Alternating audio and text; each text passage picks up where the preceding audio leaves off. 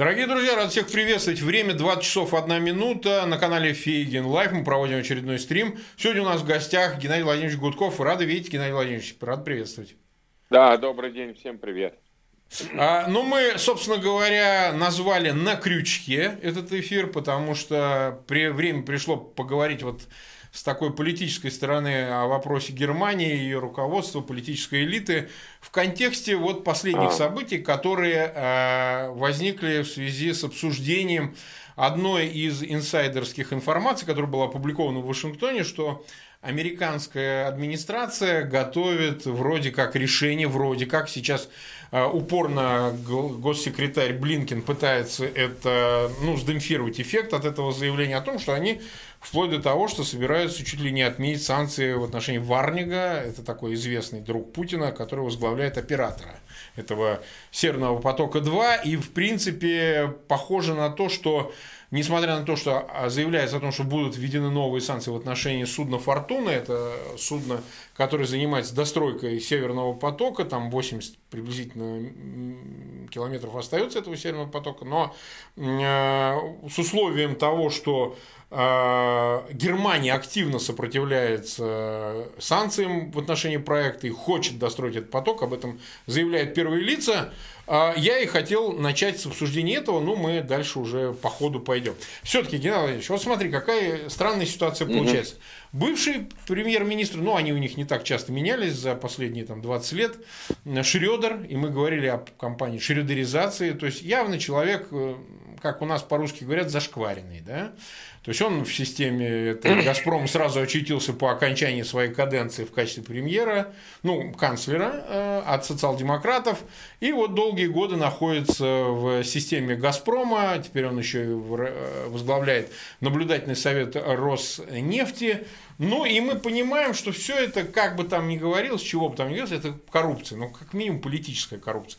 И вот такое у меня ощущение, поправь меня, если я ошибаюсь, что уходящая, а в сентябре она уже заявила, что уходит э, канцлер Меркель, она тоже выглядит так, что перед концом своей значит, полномочий в качестве канцлера от э, э правых, от ХДС, ХСС, она, значит, тоже готовит себе то ли теплую ванну по окончании своего срока, ну, так активно, значит, пробивать, лоббировать этот поток. Я понимаю, что это в интересах избирателей, там, что будет дешевле стоить газ и так далее, но политические последствия, они не могут э, быть очевидными только для нас. Они не могут не понимать что в Европе, что это, ну, вот этот самый крючок, на который их подвешивают. Вот что ты думаешь по этому поводу в контексте того, что было, выше было сказано?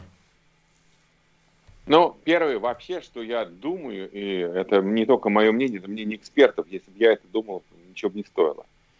А эксперты прекрасные, которые, которые владеют этой материей, говорят о том, что все эти э, северные потоки – это не что иное, как э, путинские понты, путинские амбиции по и путинское наказание Украины, угу. поскольку никакого иного смысла строить в обход Украины, прекрасно, так сказать, справляющей с транзитом российского газа, новые трубы никакого смысла нет. То есть просто Путин стратегически считает, что для него Украина враждебное государство. А так как он считает, что он и есть Россия, и, наверное, у него в голове это совершенно четко откладывается, почему-то я не могу понять, то он считает, что раз Украина враждебное мне государство, значит, оно недостойно того, чтобы мы через него прокачивали газ. И поэтому давай мы истратим сотни миллиардов долларов, положим их на дно э, Балтийского моря, накажем Украину, не, не постоим, за ценой не постоим, да, подумай, что какой 55 миллиардов долларов ну, стоит да. Северный поток-2. Да какая хрень разница? 110 миллиардов, 55. Зароем, обогатимся, нам все равно, так сказать, на чем пилить нашим друзьям, товарищам Ротенбергам там и всем прочим, да, условным Ротенбергам. Да, понятно. Вот, поэтому вся, все вот эти северные потоки – это одна большая геополитическая авантюра – которая обернется для России многомиллиардными, многосотмиллиардными потерями. Вот это главное. То есть, что бы мы там ни говорили, никаких там наших национальных интересов, интересов по развитию экономики России нет. Это просто путинские понты э, геополитические, которые он э, реализует за счет гигантских средств. Э, естественно, они будут оплачены российским народом. Это первое. Второе. конечно, может быть, это не прямая коррупция, а просто продажность, я имею в виду mm-hmm. Шредера. Немцы мне, например, сказали, что у Шредера в Германии нет больше никакой репутации, кроме отрицательной. То есть все. Этого человека они не считают ни немцем, ни своим, там, никем они его не считают. Они его считают продажным наймитом, причем не очень хорошего режима, о которого они понимают, исходит угроза всему миру. У Шредера репутации больше в Германии нет. Поэтому ему туда дорога закрыта. Ну, то есть не то, чтобы закрыта, но, по крайней мере, его там воспринимают как человека, который абсолютно является продажной шкурой. Вот. И поэтому, естественно, он больше проводит времени в России, там, то он здесь в Совете директоров, то он там в Совете директоров. Я не думаю, что Меркель пойдет по этому пути. Я лично с ней встречался, mm-hmm. у меня осталось от нее очень неплохое впечатление. Она, кстати говоря, немного говорит по-русски, очень хорошо понимает, что происходит в России, по крайней мере. Ну, у нас там человек пять с ней было, мы с ней встречались вот э, в посольстве Германии э, вместе с министром иностранных дел Германии. У меня осталось о ней хорошее впечатление, как очень честной, порядочной женщине, которая, в общем-то, не торгует принципом. Я очень надеюсь, что так оно и будет. А то, что, конечно, Германия прагматически пытается выстроить политику в том числе, ну, можно извлечь выгоду из России, да хрен с ней, давай извлечем. То есть они здесь немножко немцы как китайцы, да? Можно купить дешевую тайгу, выпилить ее пол тайги. Русские продают? Продают. Да и давай заберем. Русские ведут нам эту силу Сибири. Будем газ покупать по цене в три раза дешевле, чем нам могли бы поставлять другие страны? Будем. А что? Класс, кайф. Покупай на подешевке, на, подешевело, налетай подешевело, да?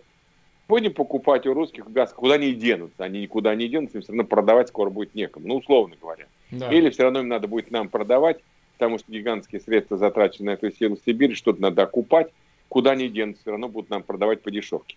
И я думаю, что Германия занимает примерно такую же позицию. Ну, конечно, да, Россия там, да, да, проблемы, там, не головная боль. Да, они там у нас в Центральном парке Берлина киллеров посылают, убивают своих там политических оппонентов, вообще опасная страна. Но подвели нам газ, потратили свои там 55 миллиардов долларов. Что там осталось? 80 километров, да пусть достроят, пусть нам газ дают.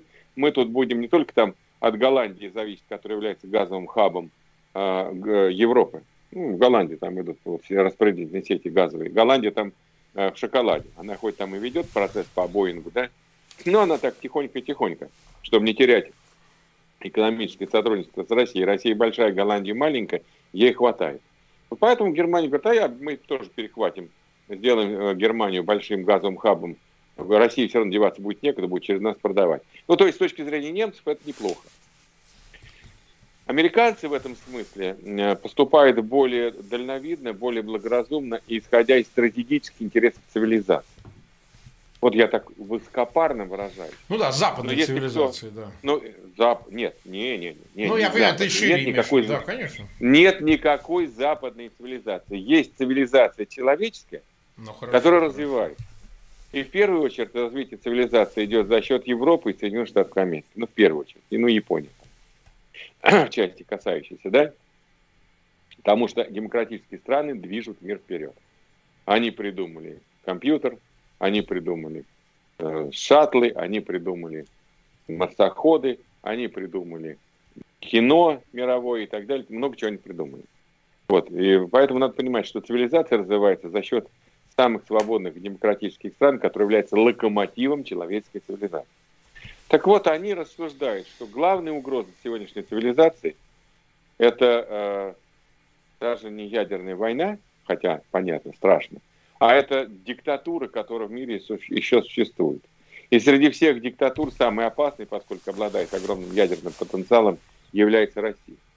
И Трамп, хоть он был там лично, видимо, благодарен и обязан Путину морально, он говорил правильные вещи. Он говорил, ребята, а чего мы должны отдуваться за все НАТО, европейцам говорят, да, да, когда вы ни, да. ни хрена не тратите на НАТО, Мало того, что вы на НАТО не тратите, говорите, НАТО должно нас защитить там, от российской угрозы, так вы еще с Россией торгуете, вы им бабки даете.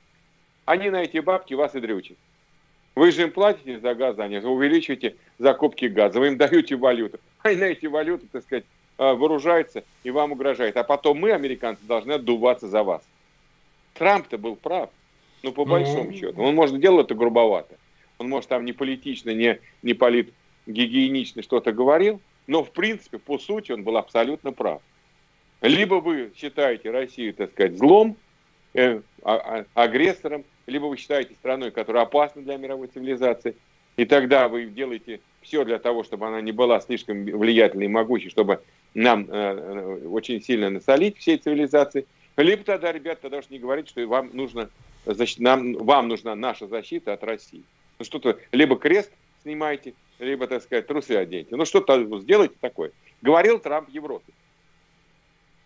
И в этом смысле, когда американцы говорят, Северный поток – это геополитические панты Путина, они работают на Путина, на укрепление режима, они абсолютно правы. Они рассуждают глобально. Не как немцы, а дайте мы сделаем хабик как в Голландии, будем вторым хабом в Европе, а может первым, и будем распределять, а потом мы поговорим, что делать с русскими. Что делать с Путиным, вернее, не с русскими, а с Путиным. С его режимом, с его диктатурой, с его стремлением, так сказать, всем насолить, устроить агрессию, устроить убийство, отравление и так далее. Потом поговорим, дайте вот это достроим. Я, может быть, э, тут больше понимаю стратегическое мышление американцев. Ну, наверное, американцы, может быть, не получают никаких от этого выгод, но, по крайней мере, косвенная выгода от э, ослабления путинского режима, она э, имеет место быть для всего мира, для всего цивилизованного человечества, для всей цивилизации. Вот это надо понимать. Ключевое противостояние 21 века – это противостояние между диктатурами и демократией. Нет ничего более важной задачи сдерживания диктатур, ослабления диктатур и перевода, перехода мира на демократические модели. Ключевая задача. Справимся, будет цивилизация развиваться, развиваться. Не справимся, где-нибудь в какой-нибудь Иране или в России родится страшный искусственный интеллект, э, новая форма разума, который к чертовой матери, обладая агрессией, злобой и мстительностью, уничтожит всех подряд. Ну, условно говоря, мы не, так далеко, далеко находимся от создания новой формы разума, которая будет сильнее, быстрее, хитрее, э, коварнее и так далее, чем человеческие мозги. Вот это надо понимать. Это не считая того, что мы можем, можем открыть какой-то новый вид энергии, более разрушающий там ядерной, термоядерной энергии, угу. и всю планету уничтожить, так сказать, одним махом. Поэтому американцы, я здесь в данном случае, да, если была бы другая Россия, я бы сказал, конечно, вы что, ребята, Россия, страна цивилизованного мира, мы за сотрудничество. Ну как вы можете так себя вести, там 80 километров, 100 километров достроить? Давайте достроим, давайте сотрудничать. Но я же понимаю, что это не Россия сотрудничает. Ну Народ-то России хрен с солью доедает. Народ России доедает хрен с солью. В то время как жирует наша вот эта вот номенклатурная бюрократия, придворные им выкормленные олигархи. Вот мы с Соловьем разговаривали в эфире. А не помню, чем. Нет, но не у тебя на канале. Не, у Эльвира, мы у Эльвира говорили. Да. И он говорит, он говорит те вещи, которые я слышал от других экономистов, от очень влиятельных и информированных. Он говорит, 8 миллиардов долларов ежегодно оседает в интересах режима за рубежом. Нет никаких ежемесячно. Да, нет ежемесячно. Ежемесячно. Ежемесячно. Вполне ежемесячно. может, это вполне подъем цен Я знаю, о чем он говорит. Я его спрашиваю, говорю, Валерий Дмитриевич, ты говоришь о чем? Ты говоришь о том, что не бьются данные нашей таможни и их таможни, да? Что по нашей таможне мы продаем 100 миллионов тонн, а они получают 200 миллионов тонн нефти. Так? Он говорит, да, так, ты прав. Там мы газа отпускаем 300 миллионов, там 100 миллиардов кубометров, а они 200 откуда-то получают. Откуда получают?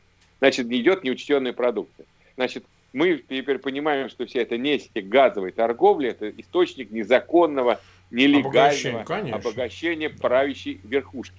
Так или не так? Народ что с этого получает?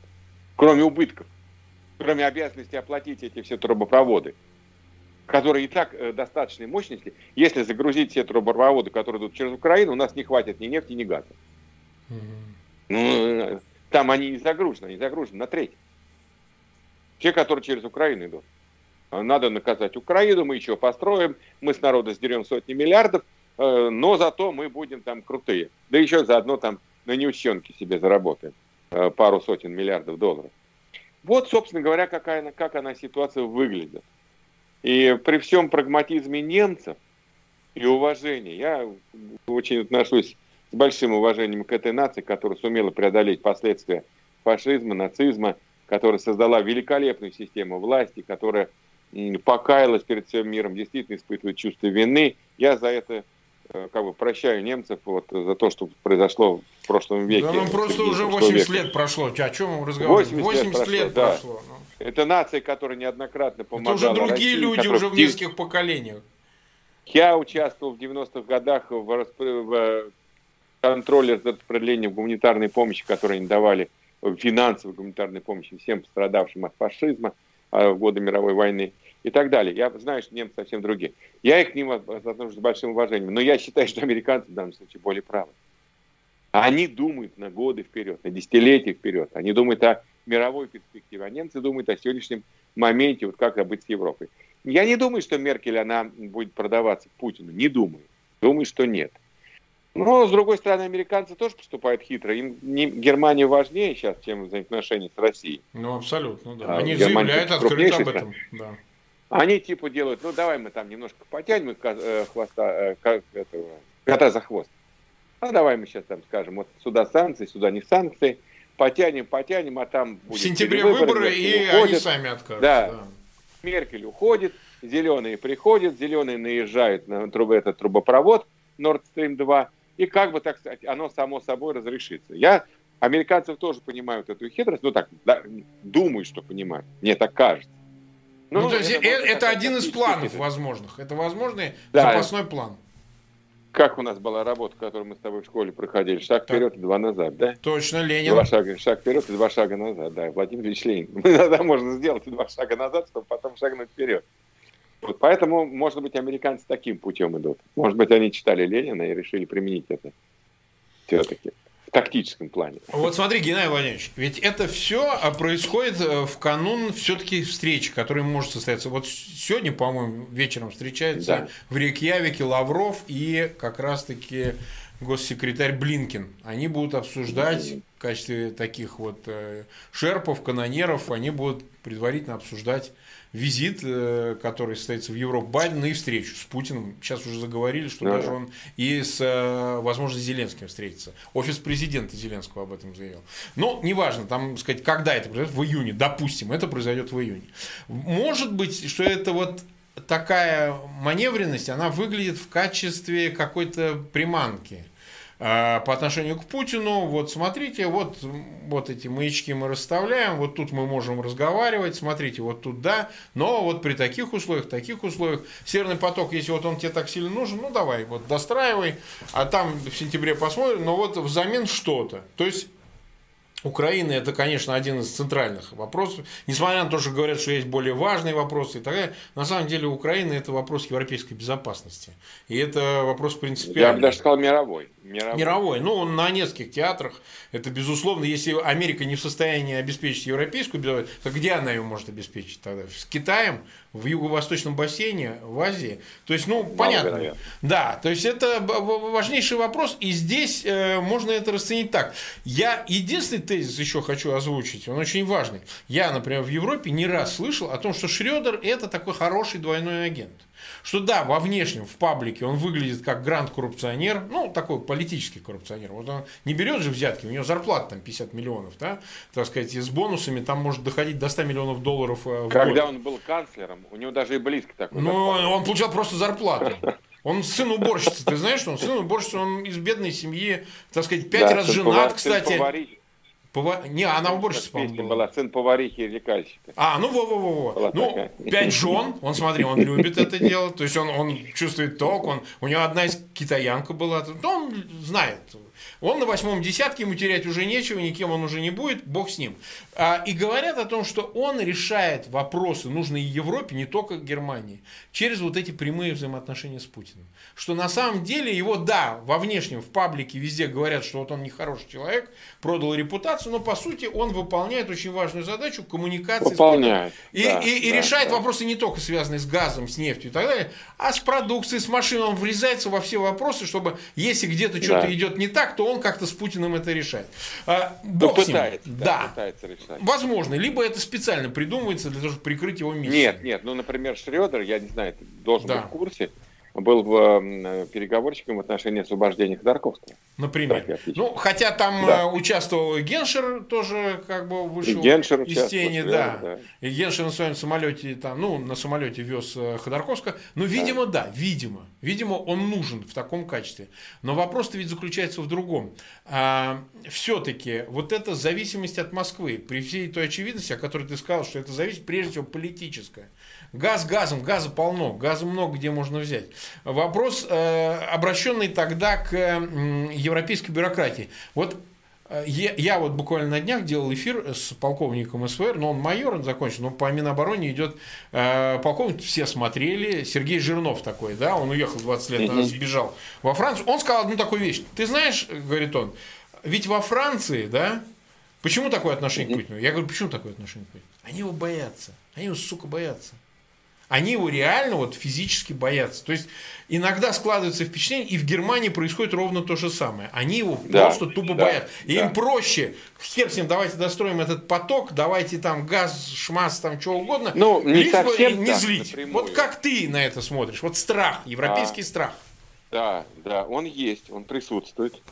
Потому что, э, ну, они считают, что Путин э, до известной степени невменяем. Mm он может и кнопку нажать, или там, по крайней мере, крайне осложнить ситуацию. А его на бытовом уровне боятся, потому что он посылает убийц. Я разговаривал с э, Мажет активистами новичком. нашими.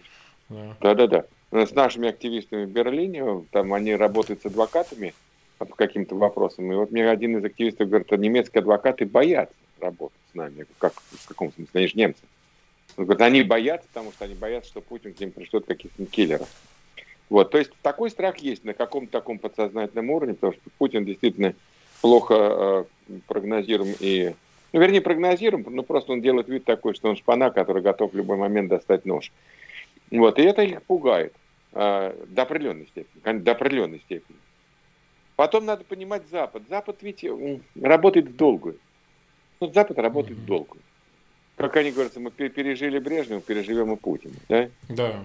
У, у них ведь нет задачи, вот, вот у нас с тобой задача. У нас задача, у нас жизнь одна, режим, одна жизнь. У нас жизнь одна, она заканчивается, там все равно там быстро идет, годы летят. Вот. Нам хочется, чтобы этот режим ушел, и чтобы Россия вернулась в нормальном состоянии. А у Запада нет такой необходимости. У них все хорошо.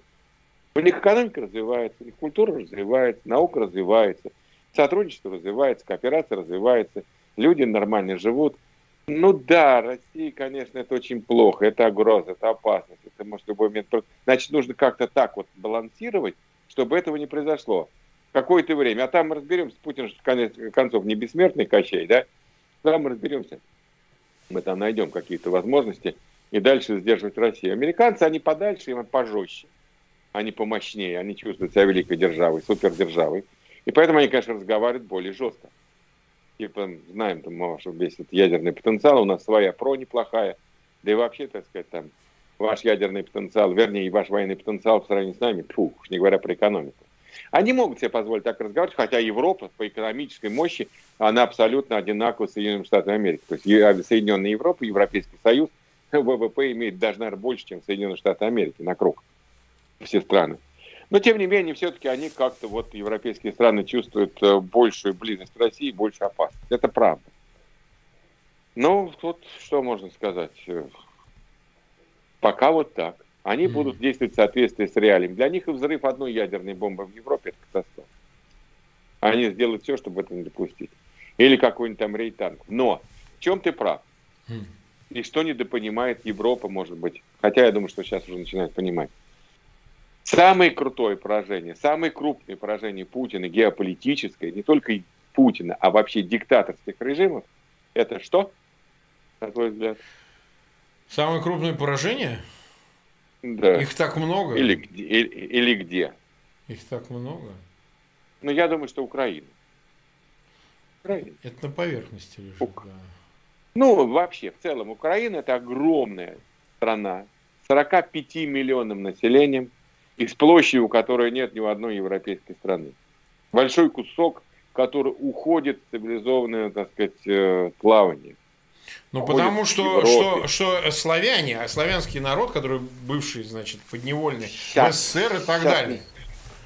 Сейчас не имеет значения. Ну, Огромный хорошо. кусок откололся от этого вот материка, диктат, где, который там диктаторы, авторитарные режимы, там полиция, военщина, агрессия и так далее – откололся огромный кусок и поплыл в Европу. И вот это самое крупное поражение Путина в геополитическом плане, я считаю. Моя, моя личная точка зрения может быть неправильной. И вот мне кажется, что Запад недооценивает этого.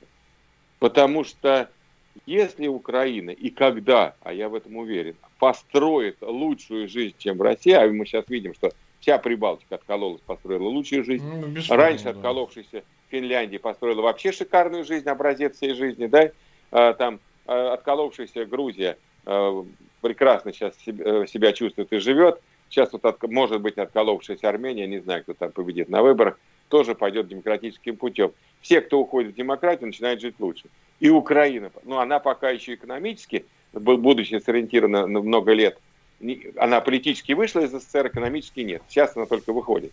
И вот если Украину поддержать, если там показать, что Запад, э, в смысле демократия, э, свободы, права дают лучшую жизнь, лучшее качество жизни, то путинскому режиму капец.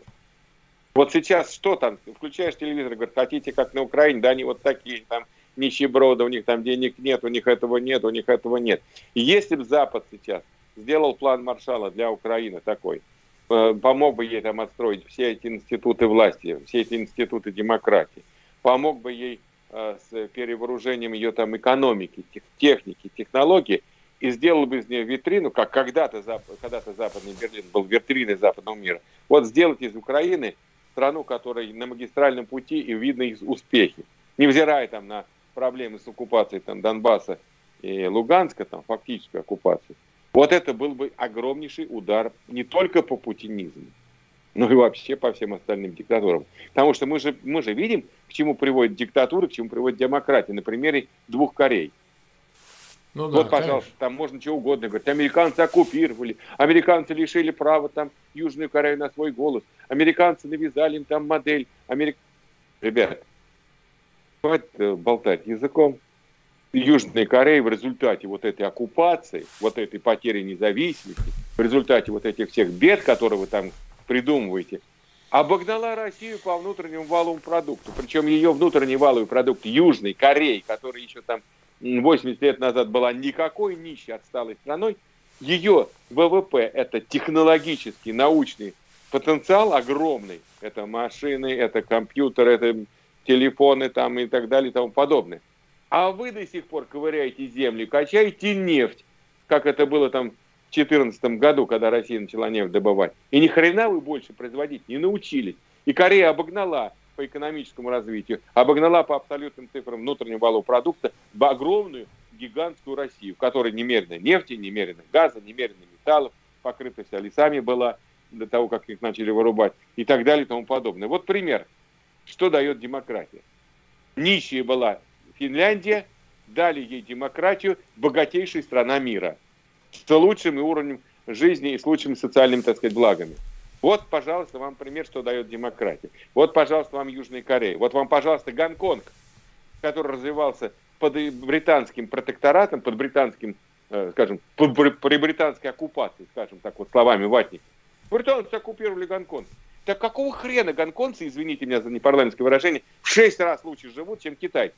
В шесть раз. Чему они там не хотят китайского этого законов и всех этих ну, да. Э, мер ограничительных. Потому что они в шесть раз лучше живут благодаря свободе, правам и свободам человека, которым дала английская администрация.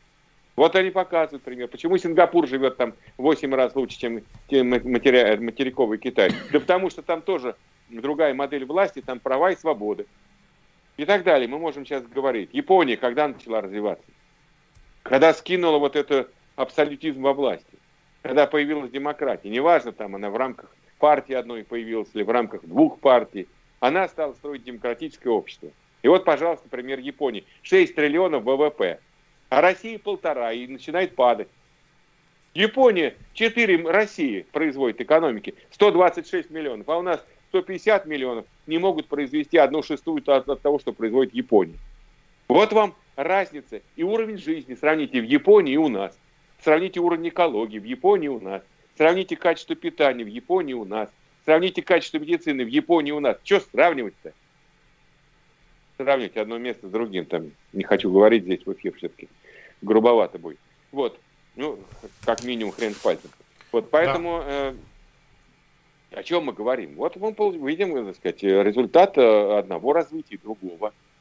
Китай когда начал развиваться? Когда пришел Дэн Сяопин с, э, с мозгами э, свободного рынка и сказал, нет, власть будет ротироваться. Забило это положение в Конституцию. Ротацию там ЦК Политбюро. Когда э, дали право частной свободной этой инициативе. Когда пригласили инвесторов и сделали из них священную корову. И вот тогда Китай начал свой рывок, потому что появился свободный рынок, свободная инициатива, появились права и свободы, по крайней мере, у предпринимателей. Может быть, не политические еще права и свободы, но экономические. И никто не лез в эту экономику вот эти э, КПК не лезла в эту экономику, потому что только могла там помешать. И мы видим в Китае шикарные дороги, в Китае огромный ВВП, гигантский рост, э, темпы роста экономики и так далее. Когда? Дэн Сяопин. Это же не Си Цзипин, который отменил все реформы Дэн Сяопина. Значит, у них впереди еще беды. А Дэн Сяопин дал гигантский рывок Китаю, дав свободу. Часть свободы. Вот мы сейчас видим вот этот мощный рывок Китая, это в том числе Э, потому что у них появилась свобода. Ну а у нас как у Пушкина. Зачем стадам дары свободы? Их должно резать или стричь, да? У нас стригут, стригут. А, ну, мы а уже 32 минуты в эфире. Нас смотрит э, почти 13 тысяч человек, около 3 тысяч лайков поставили. А, я попрошу всех зрителей, те, кто смотрит наш эфир, пожалуйста, ссылки на него в своих аккаунтах в социальных сетях и группах разместите чтобы к нам присоединились и другие зрители, но в крайнем случае да. поста- посмотрят И вообще, надо записи. сказать, за, за один лайк один рубль, да? Мне Хотя... так не дают. Мне так не дают.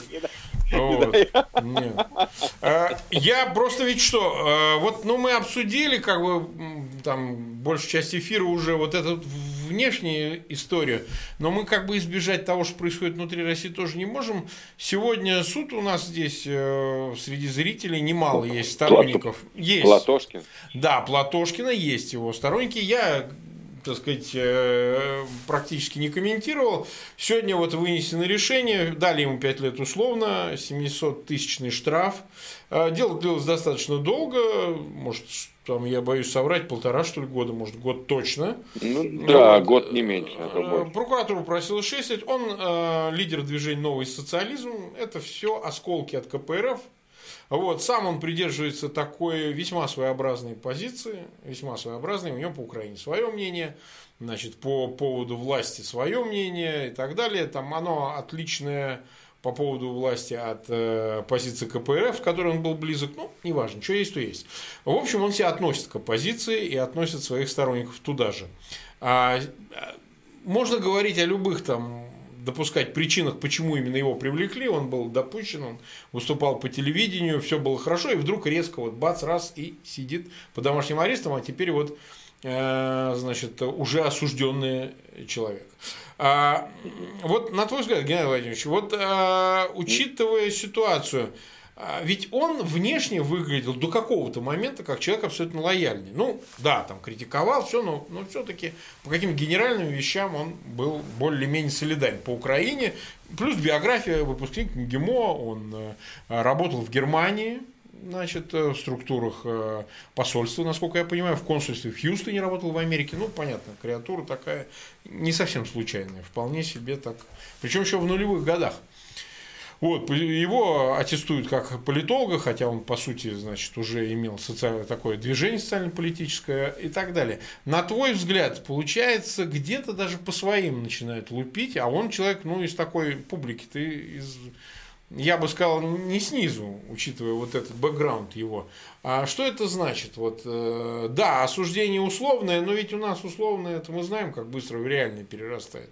Тут день за днем вот у меня там и по другим менее заметным делам то и дело вот такое возникает. Тут некоторым адвокатам меняют условные сроки на реальные. Вот тут одна известная дама была.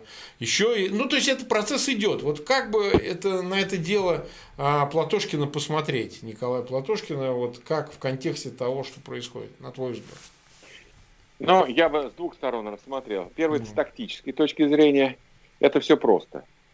Почему просто? Потому что надо убрать яркие фигуры, более-менее яркие mm-hmm. раскрученные фигуры, не очень mm-hmm. контролируемые или там чисто и не полностью контролируемые, вот их убирают. Нужно придумать дело, нужно придумать да. сроки, а нужно не пускать на выборах там э, эту самую, э, господи, Галямину не пускают, да, да, да что да. там, э, мирная женщина, доцент, преподаватель, абсолютно, так сказать, мирная, и ну, я ее знаю хорошо. Да я все мы ее знаем. Прошлом, Да, ну вот как можно было взять ее из нее сделать преступника? Это, как говорится, нужно было уже до такого маразма дойти. И то же самое сделали с Платошкиным. Он хоть был там более-менее как-то, чего-то, да, ничего такого страшного не говорил для власти. Но взяли, чтобы он не пошел на выборы, потому что он, он сейчас раздражает. А сейчас раздражает все. Угу. Те, кто что-то говорит, все, кто что-то делает, все раздражают, все во врагах, все в агентах иностранных, все там нежелательных организациях либо экстремистах. Вот, это тактически. То есть решили тактическую задачу. Выбиваем всех, зачищаем поляну, пропускаем только своих. Угу. Кого не пропускаем, тем фальсифицируем выборы. Я думаю, что к сентябрю мы это все увидим. А стратегически, стратегически, э, Платошкин тоже попал э, в серьезные жернова. Я объясняю на пальцах, что происходит. Я да. над, над этим не много, думал, а у меня много фактов, и, и в чем-то я участвовал. Я сам по убеждениям социал-демократ такого европейского типа. Да?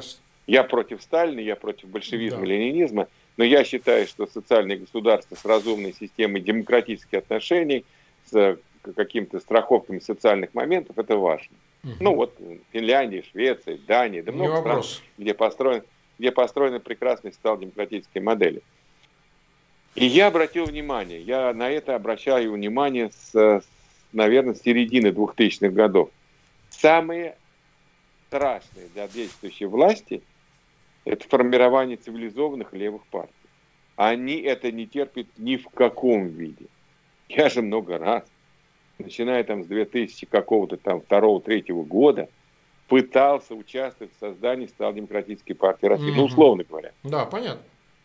И разговаривал я там и в Кремле, и с Сурковым, не с Сурковым, и с кем я только там не разговаривал, объяснял. И в Думе там я пытался там, когда еще Олег Морозов нормальным человеком был, таким я ей говорю, ну хорошо, вы Гудкову не верите, ладно, я понимаю, что вы там меня что-то поставите. Ну, Морозову, давайте Морозову сделаем председателем социал-демократической партии. Я говорю, в Кремле и говорил, потому что там Грызлову и так далее. Будет нормальная конкуренция, будет нормальная партия, будет нормальная идеология, будет э, нормальная состязательность политическая. Рубили. Все инициативы рубили на корне. Потом мы с Глебом Фетисовым, такой был сенатор. Да знаю, все знаю. Он все богатый, да, довольно Банкир. человек такой состоятельный.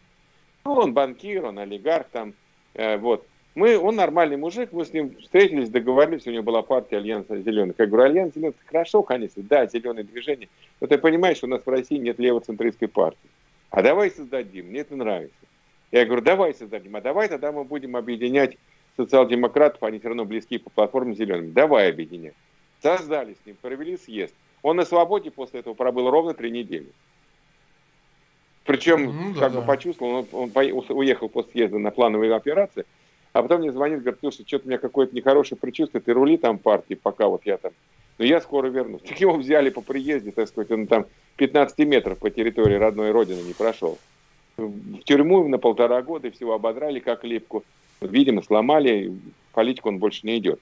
Вот. То есть любая попытка создать левоцентристское движение сталкивается с каким-то жесточайшим сопротивлением властей, потому что они этого боятся больше, чем либерально-демократических образований партий политических союзов. Больше боятся. Потому что это выбивает у них вот эту популистскую э, платформу из-под их власти. Это же власть в интересах крупных олигархов, крупного номенклатурного чиновничества – это же вот бенефициары, не народ. Ну, а когда а, а риторику они используют типа, как мы вот социальное государство, мы же вам там подачки даем, вам 10 тысяч рублей вот тут дали, мы вам там 5 тысяч рублей к пенсии дали, мы видите, мы какие социальные. И они вот эти жестко, жестче, чем правые партии, подавляют левые. Любые честные, нормальные попытки или там объединения, какие-то попытки создать партию или объединение каких-то политических структур, они тут же подавляются. Я это на себе испытал много раз. Много раз. И вот если мы с тобой возьмем сейчас и проанализируем, что же произошло последний год-полтора с левыми лидерами, или два года. Сергей Удальцов, ну я, он пусть там как, тоже левый, да? да? Он так себя и заявляет, там неважно какая его позиция, там что, чего. Тем не менее, он четыре с половиной года отсидел. Он отсидел больше всех. А, мы там, Развожаев отсидел, там еще кто-то из ребят его отсидели, Левый фронт. И ничего они там особо не делали, я их знаю. Вот. Значит, дальше мы смотрим. Никита Исаев, который претендовал на то, чтобы тоже войти в левое движение, был довольно популярным парнем, который там писал хорошие грамотные статьи, но вроде бы был как в строе. Пожалуйста. Его говорят, что отравили, утверждают, что отравили. Ну, да, говорят. Миронова заставили выгнать всех социал-демократов, всех э, из партии. Во что превратились? Мы же из «Справедливой России» делали, пытались сделать социал-демократическую партию. Мы там привели эту партию в социнтерны, в Европейскую партию социалистов. Мы это сделали, мы, своими собственными руками. Оттуда всех выгнали, потому что сказали Мирону ни в коем случае, а я я не, не сметь. И он с удовольствием выгнал всех тех, кто там пытался сделать из «Справедливой России» нормальную левоцентристскую партию. Все, «Справедливая Россия» там вообще не, пришей ни к чему, вот, потому что такой партии больше нет. И Платошкин тоже из этого числа. Вот он попал ту стратегию, которая отторгается власть. Там неважно, он, конечно, не был социал-демократом в европейском смысле этого слова, да, я не знаю глубоко их взглядов, но то, что мне рассказывал там Дмитрий Гудков, сам сын, кто мне там другие говорили – я понимаю, что он был далеко не социал-демократ, но тем не менее власть боится любого левого движения, способного обрести влияние на умы людей. Потому что у нас страна по идеологии. Вот Володя Рыжков мне рассказывал, там проводили с Левадой исследования тех, кто приходил на митинги. Он мне говорит, Ген, ты знаешь, говорит, э, кого там больше всего? Левых центристов, лев, лев, левых, э, левых больше. Не правых, а левых там э, левоцентристская, там социал-демократическая идеология одна из самых популярных в стране. Все опросы показывают.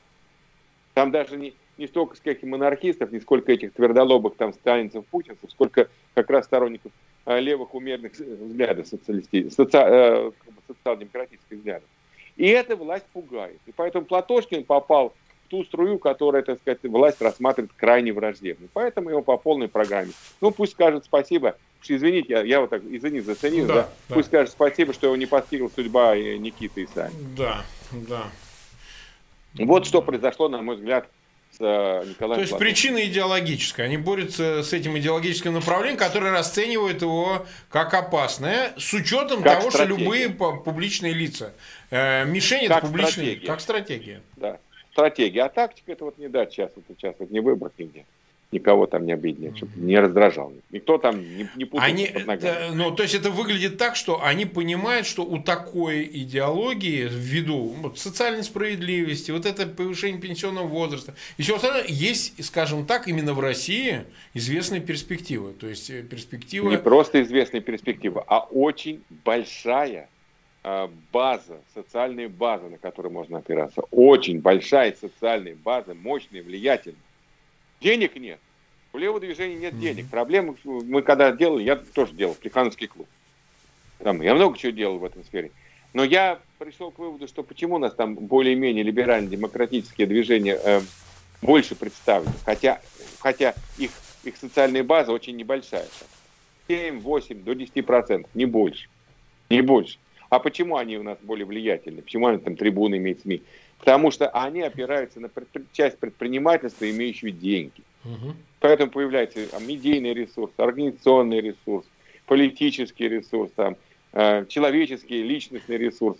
И э, праволиберальные партии видны, или там праволиберальные политики, или там активисты видны, а левых не видно, потому что они не могут э, на свою деятельность получить средства. А когда появляются такие фигуры, как, например, Глеб Фетисов, который mm-hmm. там мог бы финансировать развитие партии в значительной степени, его начинает, так сказать, сразу отворачивать голову в пример. Вот э, стратегия власти. Это моя личная точка, никому, э, точка зрения никому не навязывает. Ну, она интересная. Мы как раз и проводим эфиры для того, чтобы люди слушали разные точки зрения и там составляли свое представление. Но это тоже очень важно. Поэтому мы стараемся максимально близко к теме вот обсуждать ее Вчера у нас он Игорь Яковенко был и так далее. Вот следующий вопрос. Мы уже 45 минут в эфире, как раз вот в последней его части, вот а, применительно тогда к выборам. Что мы видим, да? Значит, во-первых, э, продолжается процесс вот этого катка, который идет по оппозиции вне систем, да и, в общем, по разным местам. По, люб, по любой. По да. любой. Сейчас уже без разбору. То есть, по-моему, главная там цель, вот объявляем там 75% у Единой России, остальное по нисходящей да. и, и вот это все. Ну, как обычно. Да, Начинают играть, играть, там новые люди, и там еще что-нибудь, а потом да. все, до свидания, свободные. Ну гуляйте. да, вы, Мурзилки нужны на да, какое-то да. время, а потом их как используют, как использованные вещи. В театре Карабаса, знаешь, а потом повесил да, на да. это на гвоздик. Значит, э, вот есть решение, понятно, уже оно прогнозируемое по поводу ФБК Навального, Мосгор э, суде они, значит, рассматривают, сейчас отложили, будет уже предсказуемо признано экстремистскими как штабы Навального, так и ФБК. Да, Более того... Козе понятно. Да, Козе понятно, но они уже, уже приняли в первом чтении закон, по которому лица, которые были активистами... Не допускается до выборов. Причем, задним, числом. числом. Закон обратной силы да, не имеет, да. это святое правило. Если ты, ты, да, если ты три года назад там что-то где-то делал, организовал какую-то Все, пассивного права лишен. Да. То есть да. Э, понятно куда. Вопрос заключается в том, а какой вообще тогда в контексте того, что происходит, ну, вот дело Платошкина в этом не исключение, как угу. и другие подобные же дела, какой тогда смысл угу.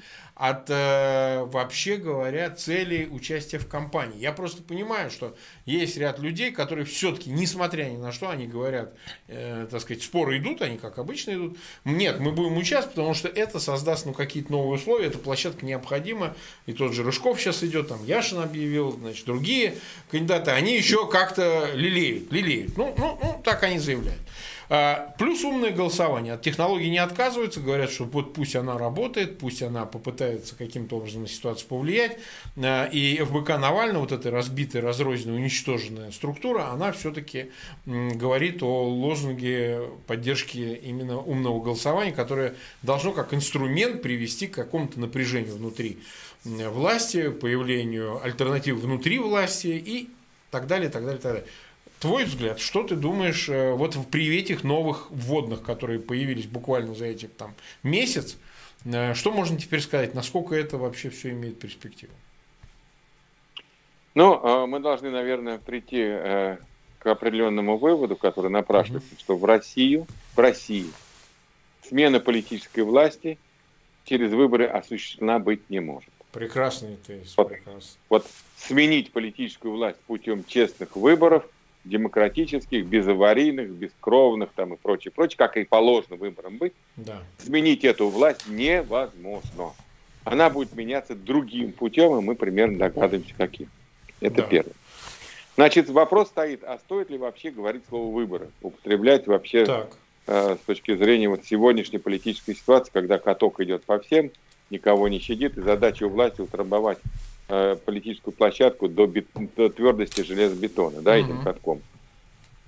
Я считаю, что если и использовать выборы, то нужно честно людям объяснить, для чего мы это делаем. Мы это делаем для трибуны, с которой мы разоблачаем власть, в которой мы излагаем альтернативную точку зрения, взгляды, к чему можно призывать когда мы формируем все равно там тем или иной смотр или ряды своих сторонников умножаем, или, по крайней мере, смотрим, что мы не одни в поле там. Да? Всегда очень важно понимать, что не сходишь с ума, а есть рядом люди, которые разделяют твою точку зрения и мыслят также в этом же направлении. Это очень важно. Я на себе это чувствовал. Ну, Иногда думаешь, а, а может быть это вот уже пора вот э, куда-то обращаться. Не может быть действительно, а, а когда ты видишь сотни, тысячи, десятки тысяч людей, которые понимают что ты делаешь, что ты говоришь, и в чем смысл твоих мыслей. Это очень важно. Э, безусловно, может быть, использовать выборы для отдельных локальных успехов. Чтобы была в одном месте у власти заноза, больная. А может быть две занозы, а может быть пять занос.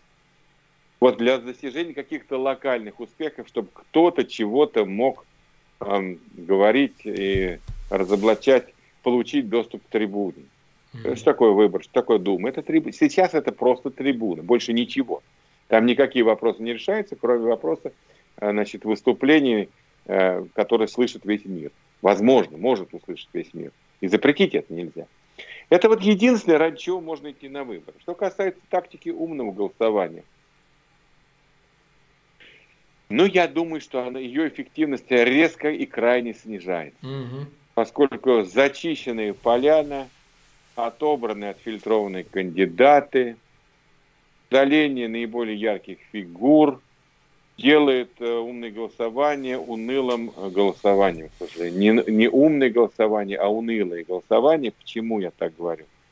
Оно может быть хорош, хорошая технология, когда есть за кого, mm-hmm. когда есть альтернатива. А если нет альтернативы, mm-hmm. если э, подлец, э, негодяй и мерзавец, Вот за кого ты будешь голосовать? За подлеца, негодяя или за мерзавца? Ну, классный выбор, да? Вот мы можем оказаться перед таким выбором, и в этой ситуации умное голосование не сработает. Умное голосование может еще сработать в какую ситуацию? Ну, предположим, теоретически, гипотетически, я во что не верю, предположим, там, э, какая, что-то удалось там выдвинуть в округах, там, 10 нормальных кандидатов, способных э, не продаваться, не прогибаться под власть, способных говорить правду и твердо следовать своим убеждениям. Если такие люди есть, самый умный голосование будет объявить, что, ребята, вот в 10 округах есть люди, возьмите все, кто, кому дорого Россия, будущее ваших детей, возьмите открепительные талоны и в день голосования приезжайте сюда. Отправьте 500 или 1000 рублей, то сколько может, этим кандидатам, больше никому. Помогите им разнести там их агитационные материалы, помогите им в сетях, помогите им. Вот это единственная тактика, которая может позволить нам э, поиметь в Думе несколько человек, которые будут представлять прогрессивную Россию, прогрессивную часть общества в России. Нас немало на самом деле. Я думаю, что э, где-то примерно 50% россиян не имеют политического представительства в органах власти. Да, не меньше. По меньшей мере, по меньшей мере. Да. 50% не имеют своих представителей во власти, не имеют своей трибуны во власти, не имеют возможности озвучить точку зрения, свое понимание, так сказать, политики, свое понимание развития страны и так далее и тому подобное. Вот это страшно. И если у нас появится хотя бы 5 депутатов или там 7 депутатов, не дай бог помечтаем 10 депутатов, это будет хороший, э, хороший задел, но, но, людям надо честно объяснить, что мы получаем трибуну, мы получаем э, определенную точку зрения, которую способны озвучить, но мы власть не поменяем. Мы не сможем плетью перешибить этого обуха огромного, э, нечестного, этого, так сказать, э, жульнического. Но мы этой плетью будем так, так, так им зададим жару, такую им жизнь создадим неспокойно, что им мало не покажется, и вы будете знать о том, что в России не только есть путинисты, не только есть люди, там, призывающие к войне, к международной изоляции, к мракобесию средневековому, но есть люди, которые знают, куда вести Россию, понимают и об, будут объяснять э, на фоне вот этого безумия путинского, да, его режима, будут объяснять, как правильно поступать в той или иной ситуации. Тогда мы должны людям честно это объяснить. Но говорить о том, что мы сейчас придем и поменяем Россию, поменяем не власть, это обман. А вот честно сказать, что нам нужна заноза в заднице вот этого отвратительного режима, это я думаю, что люди поймут. И можно тогда объединить усилия. Но в целом тактика умного голосования может работать только на отдельные личности, если их вообще допустят, если они вообще будут. Вот это надо понимать. И честно об этом говорить. Не то, что мы там победили Единую Россию, а избрали ЛДПР отмороженных, так сказать, ребят, которые там ну, да. головой не дружат, прям с самого детства. У них, так сказать, проблемы еще с детского сада. О, да. А мы их избираем в Думу вместо единороссов. Ну, по случаю единороссов, чем отмороженные из ЛДПР. Ну, условно говоря. Вот мое отношение к нынешней ситуации политической, к выборам. Да, ну что же, э, в общем, так, знаешь, ад с местами с надеждой на парадиз. А все равно, в любом случае, ну, 54 минуты мы были в эфире. Понятно, что мы обсудили только часть этой новостной ленты. И вообще соображений, которые актуальны именно сейчас. Ну, я надеюсь, во-первых, у нас будет возможность и дальше в динамике посмотреть за тем, что происходит. Обязательно вернуться к этим темам. Нас 14 тысяч человек э, смотрит, 4,5 э, тысячи лайков поставили. Я попрошу зрителей еще раз в конце уже, пожалуйста, вы подписывайтесь То на канал. То есть уже, уже что-то можно, уже что-то можно немножко монетизировать.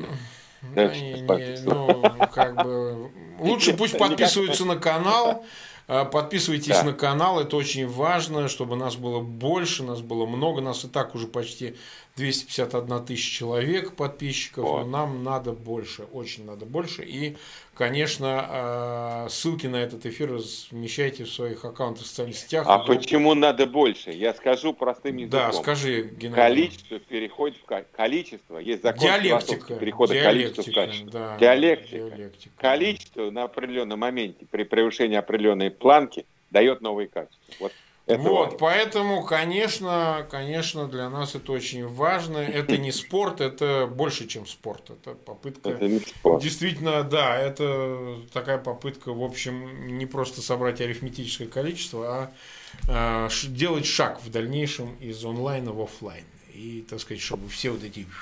Они прям подошли к Кремлю и сказали, чтобы оттуда товарищи выходили поговорить. Но в любом случае, спасибо огромное, Геннадий, спасибо зрителям, увидимся завтра. Ну и до новых встреч, Геннадий Владимирович. Спасибо, удачи.